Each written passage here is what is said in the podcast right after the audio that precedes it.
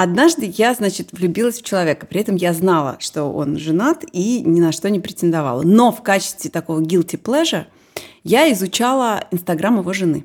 И так как все, что с ним связано, мне казалось... маньяк, на самом деле, просто абсолютно. Я признаюсь в этом, по крайней мере. Маньяк, который признается в этом. Ага.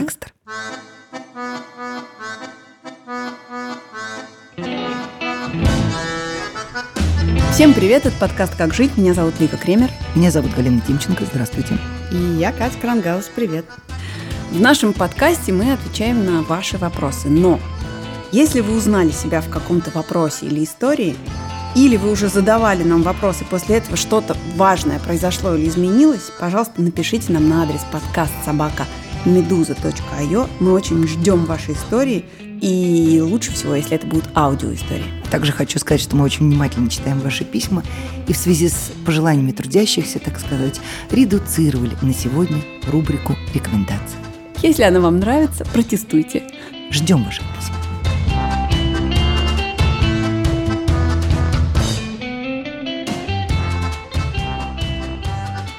Почти 20 лет назад трое друзей, среди которых была и я, на могиле трагически погибшего друга дали слово, что каждый из нас первого сына назовет в честь погибшего Давида.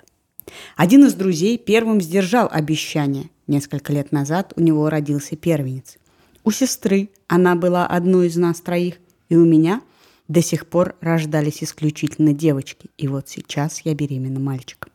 Имя Давид не входит в список потенциальных имен для нашего сына. Причин для этого множество. От банальной «не нравится» до немного суеверной страшно давать своему ребенку имя человека с печальной судьбой. Но обязательство перед совестью начинает нехило давить, и я не знаю, как правильно поступить. Кстати, с третьим другом мы уже не общаемся, и перед ним я не чувствую никакой ответственности за принятое мной решение. В общем, было бы очень интересно узнать, как бы поступили вы. Вы знаете, я просто для начала хочу попросить вас вспомнить хотя бы одно имя, которое не давали человеку, у которого была бы трагическая судьба. То есть как ты не назови ребенка, всегда найдется нас, человек с У нас трагической будет судьбой. как комплект неожиданных ответов. Я бы назвала сына Давида и пыталась назвать сына Давидом, но мне не дали. Да, я пыталась назвать сына Левой, и мне тоже не дали. Зато Катя назвала сына Левой. Какое я счастье, хотела, да. моего внука пытались назвать Иннокентием, и я протестовала и победила. Но у меня есть прямо история, история про имя. Она не очень связана с вопросом, но не могу ее не рассказать в этом контексте. А, у меня есть дочь.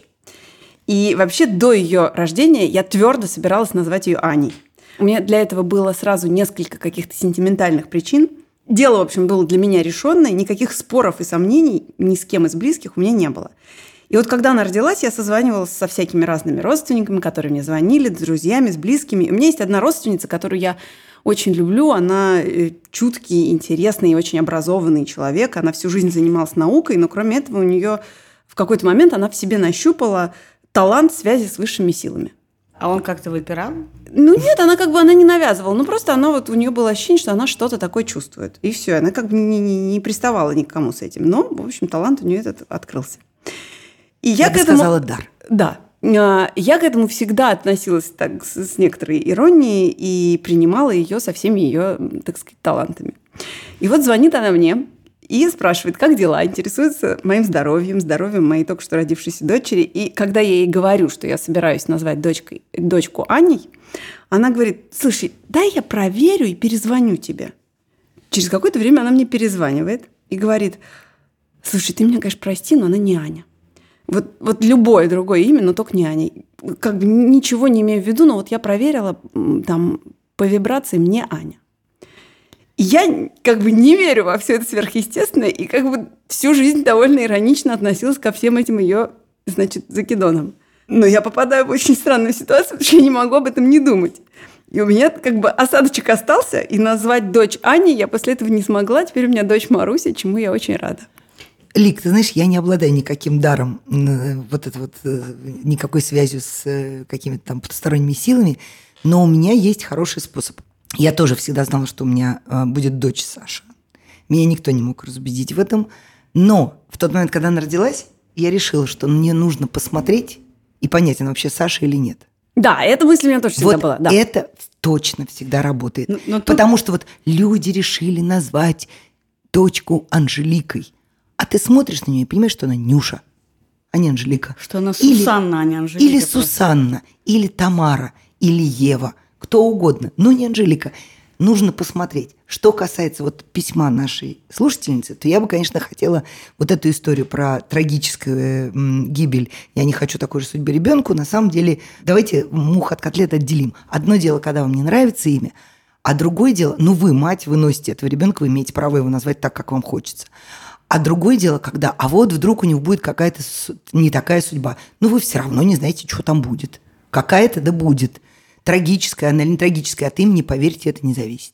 Ну, надо сказать, что сейчас я хочу просто начать отвечать на вопрос из письма, потому что он вообще про обещание даже, не про имя ребенка. А, ну да. Ну, Меня Про тоже часть с ребенку- обещанием больше волнует. Про имя ребенку это стандартно. Кто-то не хочет такой судьбы, кто-то говорит, я знаю Давида, так он, так он тупой, я не хочу, чтобы у меня был... Ну, в смысле, это стандартные вообще споры про ребенка, и явно вы должны были это проходить с предыдущими детьми тоже, потому что про, про любое имя такие споры. А что касается обещаний, то мне кажется, что в жизни каждого человека есть огромное количество данных, э, в юности особенно, диких или просто неуместных обещаний Или просто глупых. глупых. Я помню одно в своей жизни обещание, которое я дала э, в районе 10-12 лет. У меня были две подружки, две сестры, эм, такие из параллельного класса. Они были как бы такие, ну, классные такие дворовые девахи, мои подруги. И я обещала им, мы договорились, что в 20 лет тот, у кого будет больше денег, везет двух других на Соловки. Как это? В смысле, Э, в смысле это... Оплачивает, ну, путешествие. Нет, это- Мы едем все втроем в путешествие, тот, у кого больше денег, меня, его меня слово «Соловки» заинтересовало. Я не знаю почему. Это, видимо, был предел, предел э, путешественнических эм, представлений о прекрасном. Да. Подожди, сколько вам в этот момент было лет? Дело в том, что, кажется, я уже начала работать, поэтому более-менее было очевидно, кто будет опла- оплачивать все это. Но неважно, суть в том, что, конечно, в 20 мы давно уже друг друга не видели. И несмотря на то, что я никогда не забывала о том, что такое обещание существует, я не стала его выполнять. Как я думаю, очень многие люди не выполняют обещания. Знаете, есть такое распространенное обещание. Если никто из нас не выйдет замуж к 35 и не женится, мы поженимся друг на друге. Да, я таких пар не знаю, к счастью. Господи, я Но- никогда не давала никаких таких Нет, обещаний. я Я, давала я обещания. судорожно пытаюсь вспомнить, не было такого. я Вот мне помню, кажется, что у меня таких было обещаний прям обещание. огромное количество людей давали. В, как, в определенном возрасте, когда это еще смешно, но уже немножко страшно, люди начинают пачками заводить себе запасные брачные обещания. Давайте попросим слушателей нам присылать истории про обещания, потому что мне кажется, мы с удовольствием их послушаем. Да. А я, например, во время а, очередной ссоры со своей сестрой пообещала не выходить замуж до 25 лет. Сестра моя дико при этом надо мной хохотала, а я бесилась чудовищно, потому что как, как я, я никогда, я до 25 лет вообще не собираюсь замуж. Ну, конечно, я вышла замуж в 19. А в чем, а что вы проиграли-то? Честь свою и достоинство. Нет, что? кроме чести и достоинства, вы же сестре что-то должны были или нет? Должна была, должна, ничего не сделала. А ш- что? Но у меня сестра, она сама себя дразнит цыганкой. А, Это ни- ничего не политкорректно. Она очень любит, когда много украшений. Я обещала ей украшения, так не купила. И странным образом следующий вопрос про сестру. О, Ну вот и украшение сестра. А вот у меня тоже есть э, сестра мужа. Вот э, она когда-то думала, что она уже не родит третьего ребенка. Надо у людей бывают страхи в жизни. Было ей уже 30-31, ну уже все, вся жизнь позади. И мы с ней тоже поспорили, и она обещала мне туфли, если она родит до 35 лет третьего ребенка. и? Не поверите, она родила. Вау, так тебя туфли ждут. Где мои туфли? Давид. Давид, где мои туфли? По-моему, заголовок подкаста мы придумали. Да, Давид, где мои туфли? Достаточно парадоксальный, Катя.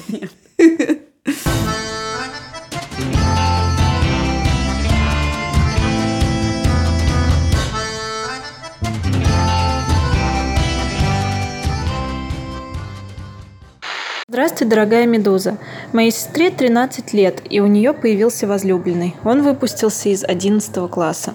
Мы с сестрой похожи. Я осознаю и помню ее переживания, и потому понимаю, что любой сексуальный опыт сейчас может нанести травму. Мы в семье убеждены, что ждать хорошего не стоит. В 18 лет парень имеет иной контекст и жизненные потребности. Однако говорить с сестрой или мальчиком боимся, потому что недоверие обидит сестру и, возможно, только усилит подростковый дух противоречия. Парень встречи с родными избегает. Как действовать? Нельзя ограничить человека от всех травм, понимаю, но здесь ощущается опасность, у меня есть свой болезненный опыт и личная ответственность. Очень надеюсь на ваш ответ. Спасибо. Мне кажется, наша слушательница выдает сама себя э, репликой про болезненный опыт. Мне кажется, мы не знаем про э, сестру и молодого человека, но то, что вы пытаетесь экстраполировать э, свою травму на сестру, мне кажется, очевидно и очевидно, что это плохо, даже если, вот сейчас Галя уже качает головой, даже если сейчас Галя скажет, что в 13 лет будет нанесена травма, даже если это так, то это будет не ваша история. И если вы даже с семьей посовещались и решили, что э, это плохо, это совершенно не значит, что это будет так. Я знаю прекрасные э, первые сексуальные опыты в 14, правда, это минимум, которые я знаю по дикой любви с длинным романом, очень счастливый опыт. И мне кажется, это очень зависит не от возраста и не от контекста, а от чувств, которые испытывают эти люди друг к другу. Мне кажется, первый сексуальный опыт прекрасен, если он по большой любви. Катя, видишь ли, то, что описывает наша слушательница, полностью и целиком подпадает под статью 134 Уголовного Ой, да, кодекса которое называется «совращение малолетних» или «растление». Это вступление в половую связь с лицом, не достигшим 16 лет, то есть возраста согласия, лицом, которое уже достигло 18 лет. Это абсолютно эта ситуация. И я поэтому прекрасно понимаю, что семья в ужасе. То есть это вполне может быть и счастливый конец у этой истории. Но пока Конечно, они имеют полное право быть в ужасе. Старшая сестра, даже если у нее не было никаких травм. Ну, про, простите, 13 лет – это просто очень мало. Девочка не достигла возраста согласия. Но, опять же, я категорический противник всяческих запретов вообще. Но я точно знаю, что нормальный разговор, но не с позиции родителей. Мне кажется, что здесь проблема в том, что наша слушательница, она стала, встала на позицию родных, в смысле на позицию семьи, так называемая вот эта большая позиция семьи. Вот. А как человек с человеком и поговорить не с девочкой, а с мальчиком? Он старший, он ответственный да, в данном случае. Пять лет в этом возрасте – это очень большая разница. Я надеюсь, что он не клинический идиот, и что у него голова соображает. Он должен понимать и риски, и если, как говорил один наш общий знакомый, и риски тут большие. Вот – а, это было, правда, не про риски, а риски. Так вот, риски тут большие, и можно поговорить с мальчиком просто как друг, как взрослый ну, человек со взрослым человеком. Мне надега, если бы со мной говорил какой-нибудь родственник моего возлюбленного про то, что не надо заниматься с ним сексом, это просто Да не, не про это кажется, говорить. что не говорить это. с мальчиком бесполезно. Ну, в смысле, может быть, стоит, но в первую очередь все-таки наша слушательница употребила слово «доверие». И она как бы понимает, что тут важно его сохранить. И судя по тому, что ни девочка, ни молодой человек не готовы это обсуждать, э, с доверием сейчас в данный момент не очень ситуация. И как вы совершенно справедливо сказали, Галя, они говорят или пытаются с ней общаться, или думают про эту ситуацию немножко сверху вниз, с родительской позиции. А хорошо бы, чтобы они говорили на равных. Если у них получится выстроить отношения так, чтобы девочке самой захотелось посоветоваться, и, например, мне очень важным кажется в этой ситуации поговорить про предохранение. И... Подожди, тут интересно, что мы сейчас тоже это обсуждаем. Тут речь идет об уголовном преступлении. Ты сейчас аккуратно своим да. предохранением-то. Да, ну не, вот, кстати, говорить быть... с 13-летней девочкой про предохранение – это не уголовное преступление. Я вот думаю, что если вы действительно беспокоитесь о сестре, то, может быть, стоит сесть с сестрой и, и поговорить с ней о, том, что это будет уголовное преступление. Для мальчика. Для мальчика. И что если они реально любят друг друга, то, возможно, никто из них не хотел бы, чтобы мальчик присел потом. Во-первых. А во-вторых, никто из них не умрет, если они немножко подождут. Ну, это не... Галь, ну вы... Галь, ну вы... 13 19 лет, лет замуж вышли. Подождали чуть-чуть. Вы долго ждали? Чуточек-то подождали. Но не в 13. Э, Мне сложно сказать, я не знаю, что может остановить человека от, от э, сексуального во- воздействия со своим возлюбленным. У меня был, не было никогда такой ранней проблемы, у меня все было довольно поздно, но я могу себе представить, что в 13 лет на тебя может произвести впечатление серьезный физиологический разговор. Не в смысле это ужас, ужас, он нанесет тебе травму, а сесть и рассказать, что такое сексуальный акт, что такое сексуальное отношение, что такое болезненность, которая может быть нанесена не в смысле, он, сука, ему от тебя надо только, значит, э, свой член засунуть тебе э, в вульву. Э, Вагину. Это ма- маячок к последнему вопросу нашему сегодняшнему. Анонс, так сказать. анонс, спойлер. Но, в принципе, хороший физиологический разговор меня бы в 13 лет ввел бы в ужас, честно говоря. Да, и этот физиологический разговор, который ты только что вот описала, он, мне кажется, чаще всего происходит сверху вниз. Вот с этой родительской позиции, с которой в 13 лет ну, не очень воспринимаешь что-то, хочется протестовать и сделать наоборот. Поэтому, мне кажется, тут вопрос не подробностей физиологических, физиологических, а ровно вот этого выстраивания доверия и разговора на равных, в том числе про это. У меня есть прекрасная иллюстрация по поводу а, разговоров. У меня есть, э, была приятельница, ее дочь закончила школу и поступила в МГУ. И приятельница звонит своей сестре и говорит, знаешь, вот все, зачислили, мы видели списки, тра-та-та. Вот. И сестра этой приятельницы говорит, слушай, поговори с ней, потому что она поступила в МГУ, и на такой технический факультет, там очень много мальчиков, наверняка сейчас что-нибудь такое начнется. Ну, все-таки поговори с ней всерьез, вот расскажи ей о физиологии, о том, о сём, о предохранении. В этот момент в дверь заходит, собственно, поступившая свежая студентка. Моя приятельница вешает трубку, говорит, мы поговорили с твоей теткой, я хотела бы с тобой поговорить. На что ее дочь говорит, мама, и я бы хотела с тобой поговорить, я беременна. Это как короткая история. Короче, я суммирую то, что, мне кажется, мы уже сказали. Я считаю, что главное тут добиться и выразить полную поддержку и понимание. И только из этой точки можно о чем-то поговорить. Потому что если не будет поддержки и понимания, а будет попытка от чего-то оградить, защитить и так далее, ничего не выйдет. Я считаю, что главное избежать уголовно наказуемого преступления в ситуации, в которой речь идет о возлюбленном. И это единственная, единственная разумная мысль, которую можно с позиции сестры сообщать э, второй, ну, младшей сестре, потому что все остальное будет полной ерундой, никто это слушать не будет.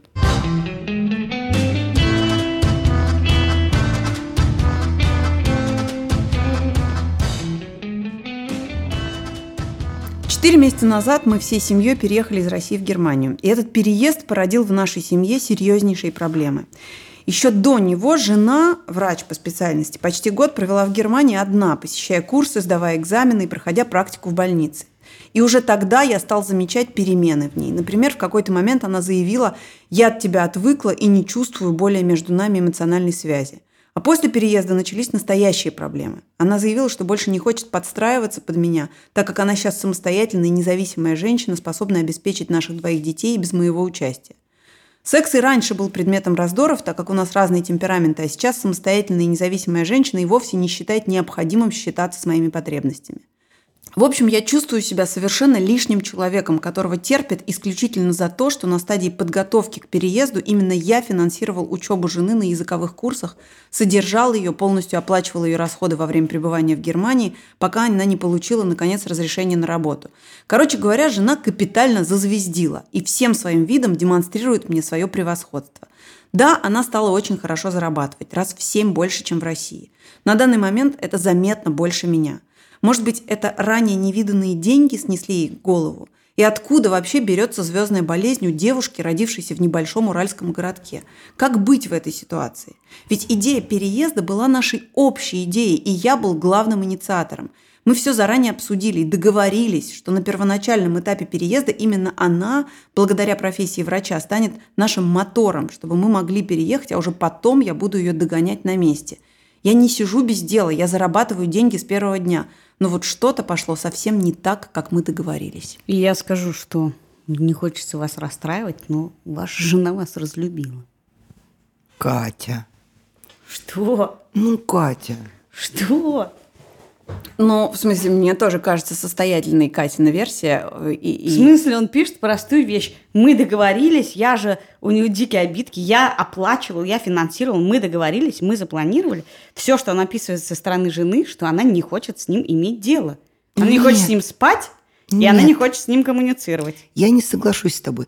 Мне кажется, что это, к сожалению, частая проблема в семьях в эмиграции, когда кто-то из а, семьи первым добившийся успеха чувствует себя немножечко другим человеком, а тот он еще не догнал. Это не значит, что там умерла любовь, или не будет больше семьи, или она его разлюбила. Это значит, что она стала немножко другой. Она пока не знает, как с ним взаимодействовать. И воз... взаимодействует самым простым и примитивным способом. Отстань, я пока занимаюсь собой. Ну, мне кажется, что вот мне ближе по ощущению Катина версия, потому что я, например, была в похожей ситуации, и могу даже ответить, наверное, с точки зрения жены, что дело не в том, что она зазвездила.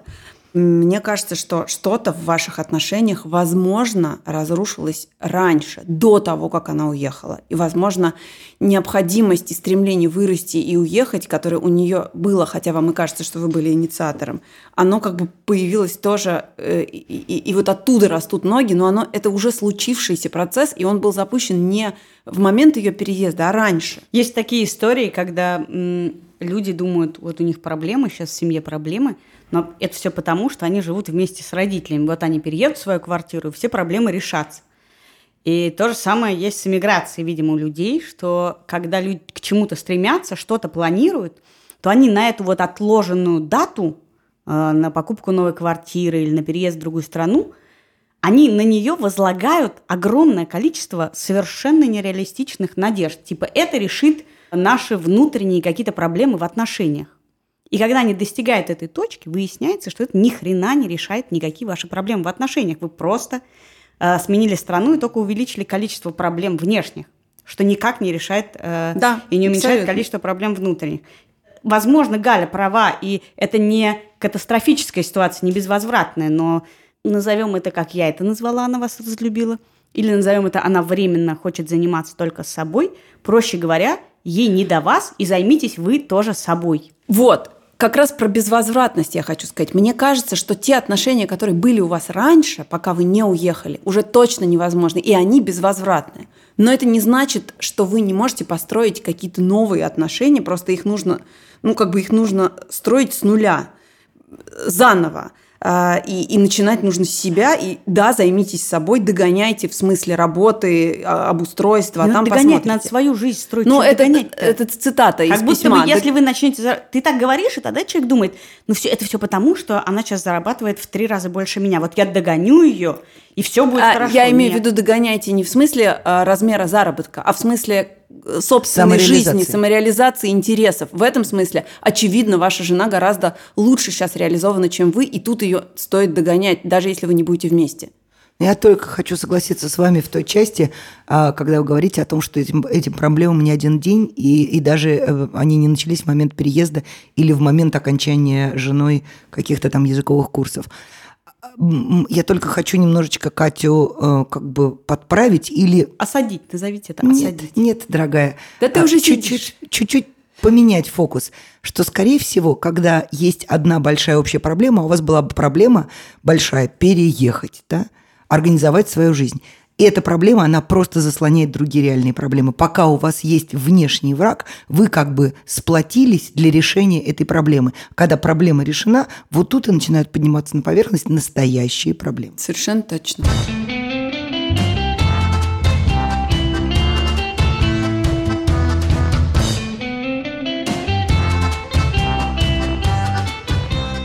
Здравствуйте, у меня есть подруга, с которой мы очень хорошо общались около четырех лет. Но, как закончили учебу, жизнь раскидала нас, и в последние несколько лет видимся достаточно редко, раз в пару месяцев.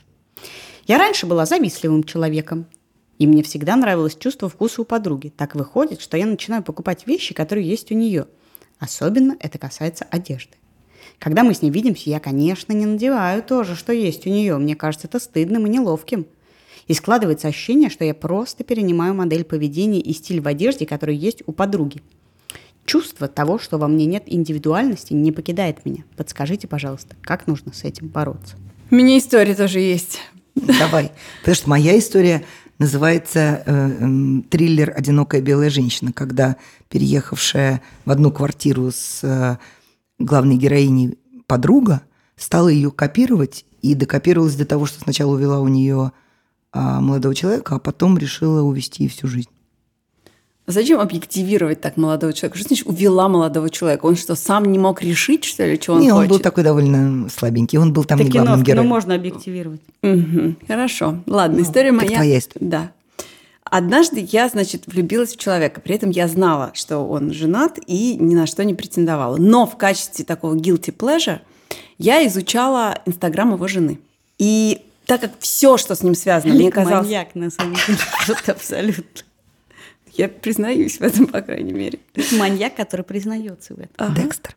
Так вот, э, так как все, что с ним связано, мне казалось э, чем-то невероятным и удивительным и, и прекрасным, то в какой-то момент, и т- т- с- мне точно такой же казалась его жена. Хотя я с ней никогда в жизни не была знакома, не встречалась, даже не видела ее, ничего, кроме ее инстаграма, не видела.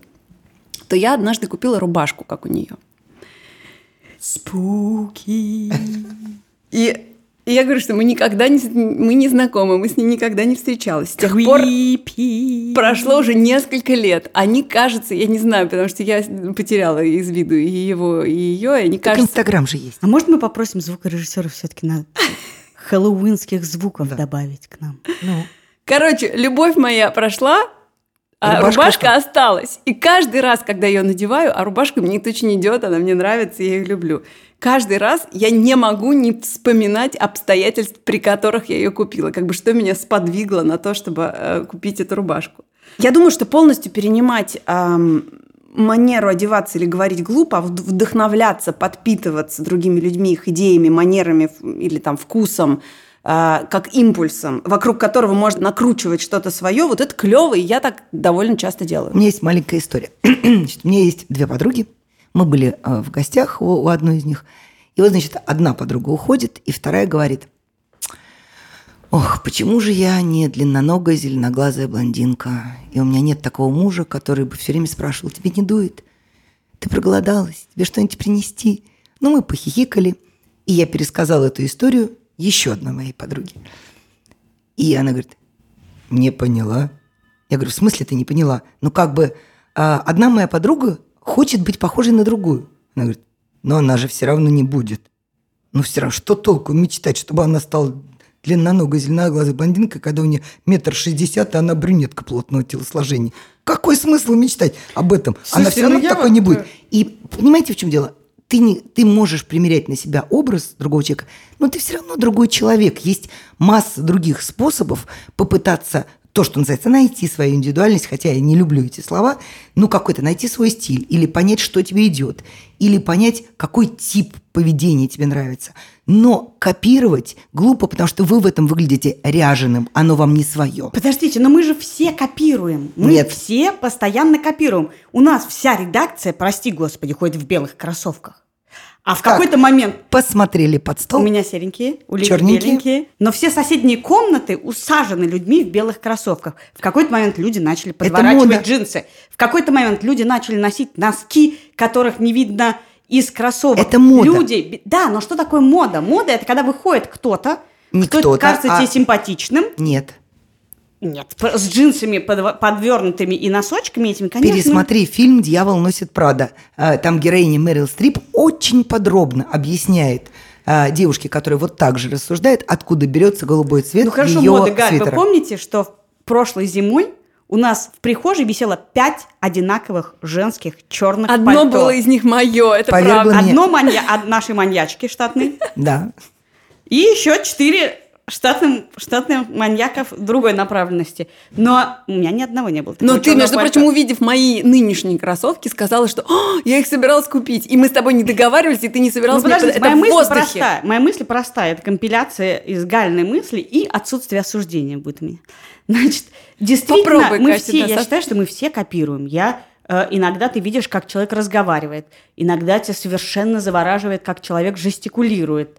Э, тебя может завораживать какие-то интонационные штуки. Иногда Катя, я всегда очень... увижу, твое это или не твое. Иногда, это всегда видно. Да, иногда очень завораживают какие-то интонационные или словечки. Какой-то человек использует, какие-то словечки необычные. Э, я, например, использую ужасные слова. Мяфа. Да, все просто. Я очень много э, использую уменьшительных, ласкательных и э, странно конструирую слова. Их сложно своровать незаметно, потому что они настолько чудовищные, что это становится быстро заметно. Но и дальше люди, и я в том числе, ты начинаешь пробовать то, что тебе нравится. На вкус, на звук, на на зеркало, на себя, на что-то ты пробуешь. Про какие-то вещи ты понимаешь, ну нет, у меня такая попа, что вот, на мне это пальто сидит как просто, как будто, как будто я из магазина, а не из, из Дольче Габбана. Именно в этом поворотный момент.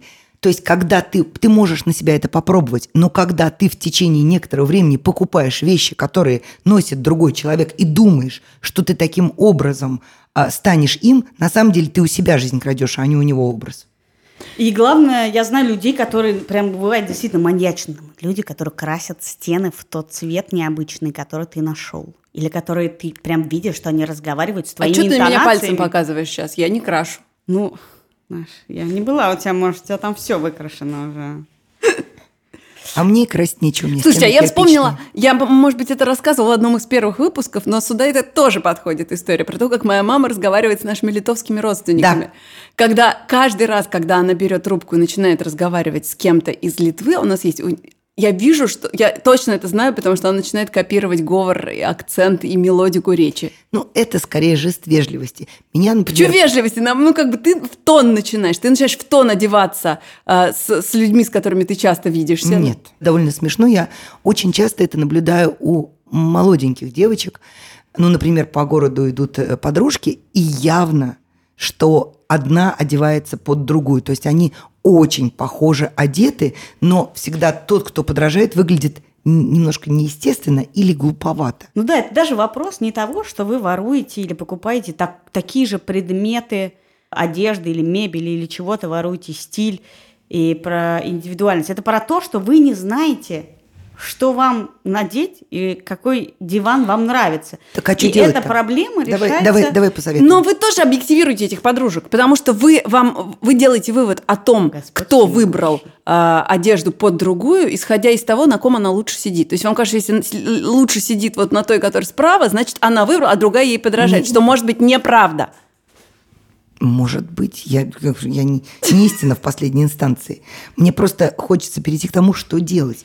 Но есть что... какие-то вещи понятные. Вообще-то в молодости мало кто э, вылезая Способен. из родительского да. дома, который, ну, сейчас меньше, раньше больше родители вообще-то одевали детей.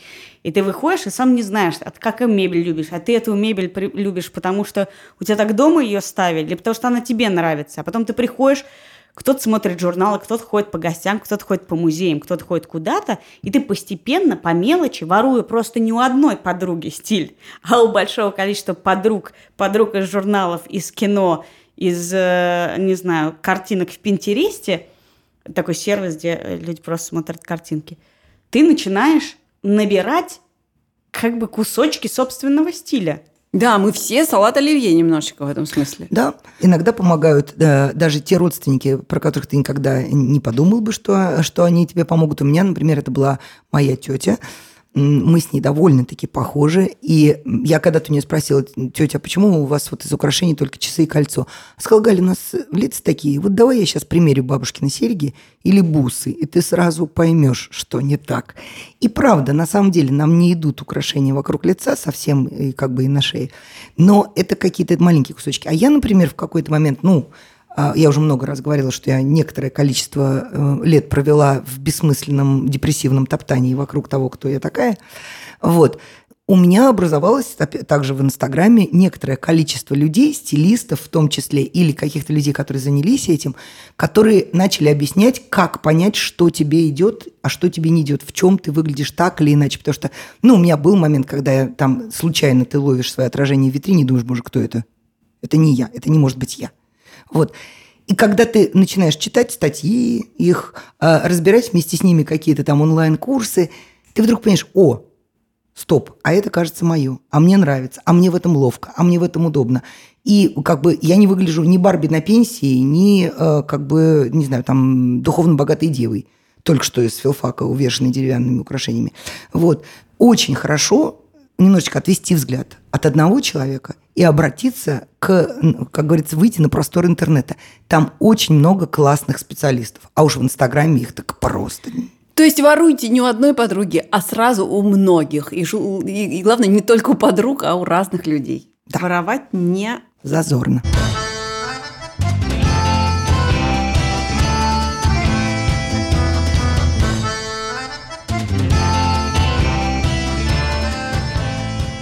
Кажется, вы анонсировали финал нашей программы. Привет из Монреаля. Меня зовут Илья. У меня к вам такой вопрос, дамы. В одном из последних выпусков вашего подкаста вы рассказывали об шоу Naked Attraction. И когда вы рассказывали, описывали, что там происходит в это шоу, вы избегали слова вагина или женская вагина, хотя произносили слово член и половой член. И когда вы произносили это слово, вы смеялись, как девочки в первых классах что вас останавливает говорить научно о научных вещах. То есть, если это вагина, произносите вагина, а не нижняя часть э, женского тела. Что в вашем возрасте вас останавливает? Мне самому 29 лет, и я не вижу никаких проблем в произнесении данного слова. Спасибо большое. Мы посвящались и решили, что несмотря на замшелый иджизм в этом вопросе, отвечать на него будет Галина Викторовна Тимченко. Видите ли, Илья, Отвечу прямо и честно. Если говорить научно, то то, о чем мы говорили, называется не вагина, а вульва. Вагина от латинского «ножный» или «футляр» – это внутренний половой орган, а Катя описывал наружный половой орган. Наружный половой женский орган называется вульва, а состоит он из больших половых губ, малых половых губ, клитора и довольно обильно выстлан эпителием если вы хотите, чтобы это было научно. Никто не стесняется говорить эти вещи. Мы, на самом деле, мы, конечно, девчонки, и даже как в первом классе смеемся. И хорошо... засуньте себе свой иджизм куда подальше. Да? Ну, а, хорошо, что не из гроба смеемся, а как в первом классе. Хочу я посмотреть, как вы будете в 50 лет смеяться. Но правда состоит в том, унылая правда состоит в том, что слово «вагина» тоже неправильное, некрасивое. И вообще в русском языке это довольно тяжелая история. Называть половые органы. Мужской половой член тоже, согласитесь, звучит так себе. Пенис, пенис – нейтральное слово. Ди... Но главное, я не очень мы, понимаю, а, почему, мы, вот мы сможем... почему мы должны оправдываться Нет, за то, а что мы можем от запикать. слова член и пипка, и писька э, мы хихикаем, как в первом классе. Мы, так сказать, Радуемся Такие жизни. же люди. Дайте нам свободу люди. хихикать, как в первом классе. Нам также непривычно называть, называть сексуальные половые органы. Сексуальные или половые? Половые. У, у кого каклик? Половые. У кого как? Очень сексуальные половые. Бывают более сексуальные, бывают менее сексуальные. Короче говоря, что это такое? А запикать можно неприличную частушку? Давайте. Помните, была такая что-то там, мы с подружками сидели на заваленке. Пенис, девки, это ху... только очень маленький. Не, не успела вам подпеть, извините. Это был подкаст «Как жить», и мы... Галина Тимченко. Катя Крангаус. Меня зовут Лика Кремер. Пишите нам на адрес подкаст собакамедуза.io или в телеграм-канал Медуза Loves You. Подписывайтесь на наши подкасты, пишите, что вам нравится, а что нет, и ставьте нам, пожалуйста, оценки в iTunes, потому что это помогает другим узнать о том, что мы есть. До встречи через неделю. Пока. Счастливо.